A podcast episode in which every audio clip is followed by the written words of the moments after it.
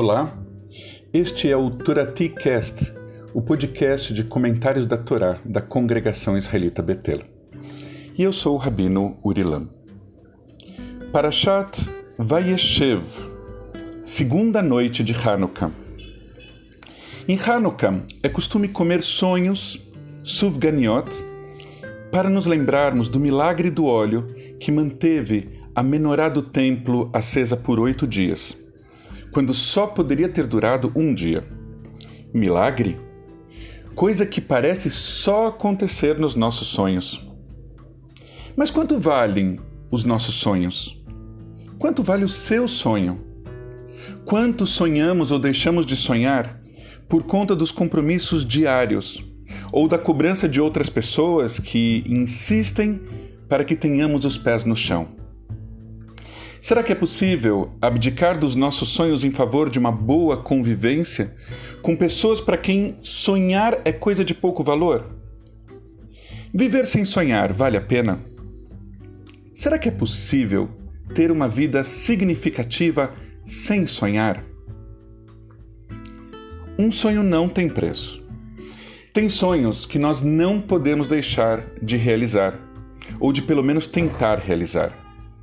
Adiar um sonho por um tempo, vá lá. E pode ser que tentemos, mas não consigamos concretizá-los.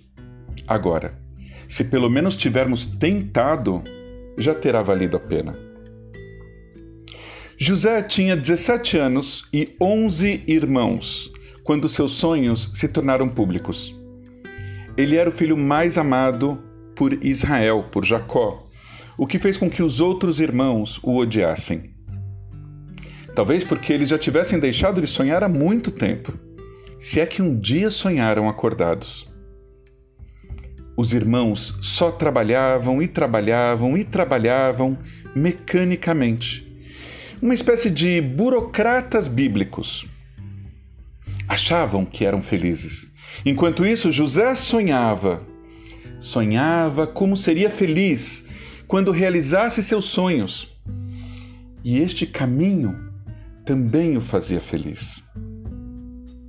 Israel reconhecia a importância do filho sonhar. Deu para ele de presente uma túnica super ornamentada, cheia de faixas. Horizontais, verticais, largas, finas, coloridas, quem sabe?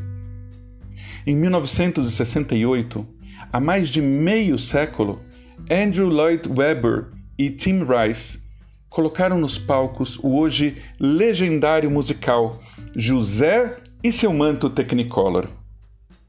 Naqueles loucos, deliciosos e transgressores anos 70, José ganhou roupas hippies e sonhou com um mundo mais diverso, mais livre e mais colorido. E ele não foi o único.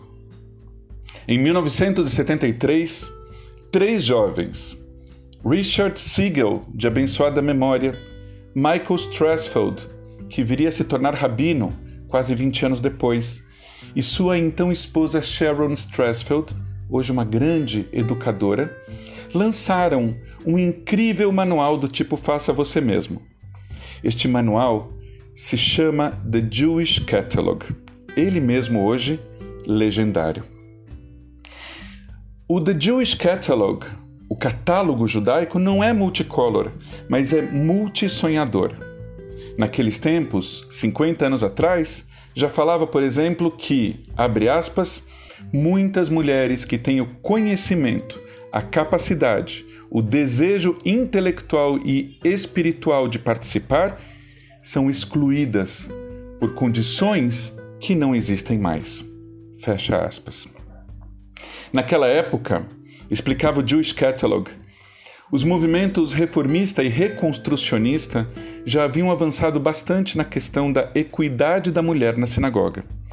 O movimento conservador ou massorti havia feito avanços, mas com cautela, e o ortodoxo não havia feito avanço algum. 50 anos depois, estamos em 2020, os movimentos reformista, reconstrucionista e Jewish Renewal tem, na questão do protagonismo da mulher, um dos seus pontos fortes de realização. E também o movimento judaico-conservador, ou Massorti, correu atrás e os alcançou, os alcançou. Hoje, conta com grandes nomes entre suas rabinas, entre elas as brasileiras Fernanda Tonchinsky, a rabina Luciana Pajek Lederman e também a rabina Nelly Altenburger, que explica, abre aspas, sempre há quem sustente que o rabinato em geral é um espaço para homens, masculino, mas uma vez que você demonstra amor pela Torá, e uma vez que você mostra que pode compartilhar esse amor, o gênero se torna irrelevante. Fecha aspas.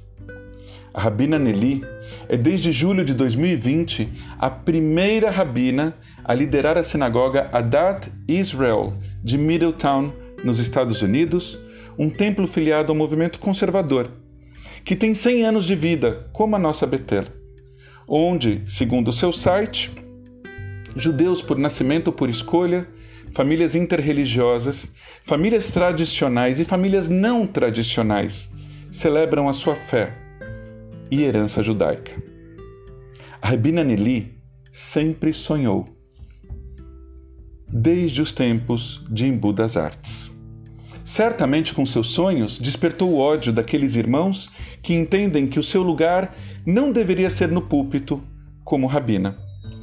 Mas assim como José, apesar dos percalços e das dificuldades, o amor pela Torá da rabina Nelly Altenburger prevaleceu.